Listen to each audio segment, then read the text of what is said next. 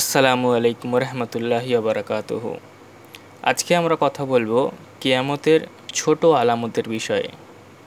তার মধ্যে প্রথম হলো নবী সাল্লাল্লাহু আলহি ওয়াসাল্লামের আগমন এবং মৃত্যুবরণ। কিয়ামতের সর্বপ্রথম আলামত হচ্ছে নবী সাল্লাল্লাহু আলহি ওয়াসাল্লামের আগমন, কেননা তিনি হলেন সর্বশেষ নবী। তারপর কেয়ামত পর্যন্ত আর কোনো নবীর আগমন হবে না। নবী সাল্লাল্লাহু আলহি ওয়াসাল্লামের দুনিয়াতে আগমনের অর্থ হলো, দুনিয়ার বয়স শেষ হয়ে আসছে, কেয়ামত অতি নিকটবর্তী হয়ে গেছে। নবী সাল্লাহ আলহি ওয়াসাল্লাম বলেন, আমি এবং কেয়ামত একসাথে প্রেরিত হয়েছি। এ কথা বলে নবী সাল্লাহ আলহি হাতের শাহাদত আঙুল এবং মধ্যমা আঙুলকে একত্রিত করে দেখালেন। কেয়ামতের দ্বিতীয় ছোট আলামতের মধ্যে একটি হলো, চন্দ্র দ্বিখণ্ডিত হওয়া। আল্লাহ তাআলা বলেন, কিয়ামত নিকটবর্তী হয়ে গেছে এবং চন্দ্র দ্বিখণ্ডিত হয়েছে। সুরা কামার, আয়াত নম্বর এক। হাফেজ ইবনে রজব বলেন, আল্লাহ তাআলা চন্দ্র দ্বিখণ্ডিত হওয়াকে কিয়ামত নিকটবর্তী হওয়ার অন্যতম আলামত হিসাবে নির্ধারণ করেছেন। আলেমদের সর্বসম্মত অভিমত হল, রসুল সাল্লাহ আলহি ওয়াসাল্লামের জানা যায়, চন্দ্র দ্বিখণ্ডিত হওয়ার ঘটনা সংঘটিত হয়ে গেছে। এ ব্যাপারে একাধিক সহি হাদিস বর্ণিত হয়েছে। আনাস রাদিয়াল্লাহ তালা আনহু বলেন, মক্কাবাসীরা যখন নবী সাল্লাহ আলহি ওয়াসাল্লামের কাছে নবুয়তে প্রমাণ চাইল, তখন তিনি চন্দ্রকে দ্বিখণ্ডিত করে দেখালেন।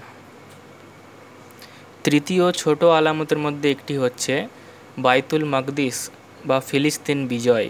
নবী সাল্লাহ আলাই ওয়াসাল্লাম বলেন, কিয়ামতের পূর্বে ছয়টি বস্তু গণনা করো। তার মধ্যে বাইতুল মাকদিস বিজয় অন্যতম।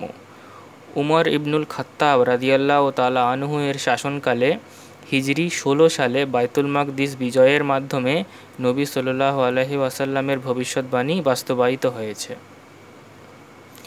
চতুর্থ হল ধনসম্পদ বৃদ্ধি পাবে। কিয়ামতের অন্যতম আলামত হচ্ছে মানুষের ধনসম্পদ বৃদ্ধি পাবে, ফকির মিসকিন খুঁজে পাওয়া যাবে না সৎকা ও জাকাতের টাকা নিয়ে খুঁজাখুঁজি করেও নেয়ার মতো কোনো লোক পাওয়া যাবে না, নবী সাল্লাহ আলহিহাসাল্লাম বলেন। ততক্ষণ পর্যন্ত কেয়ামত প্রতিষ্ঠিত হবে না, যতক্ষণ না মানুষ ধনসম্পদ বৃদ্ধি পাবে। মানুষ জাকাতের মাল নিয়ে সংকটে পড়বে জাকাতের মাল মানুষের কাছে পেশ করা হলে সে বলবে এতে আমার কোনো প্রয়োজন নেই। কেয়ামতের এই আলামতটি একাধিক সময়ে প্রকাশিত হবে। উমর ইবনুল আব্দুল আজিজের শাসনকালে তা প্রকাশিত হয়েছিল। ইয়াকুব ইবনে সুফিয়ান বলেন, উমর ইবনে আব্দুল আজিজের শাসনকালে লোকেরা প্রচুর ধনসম্পদ নিয়ে আমাদের কাছে আগমন করত। তারা আমাদেরকে বলতো, তোমরা যেখানে প্রয়োজন মনে করো, সেখানে এগুলো বিতরণ করে দাও। গ্রহণ করার মতো লোক না পাওয়া যাওয়ার কারণে তাদের কাছ থেকে কেউ মাল গ্রহণ করতে রাজি হতো না। পরিশেষে মাল ফেরত নিতে বাধ্য হতো। মোট কথা, তার শাসন আমলে জাকাত নেয়ার মতো লোক ছিল না।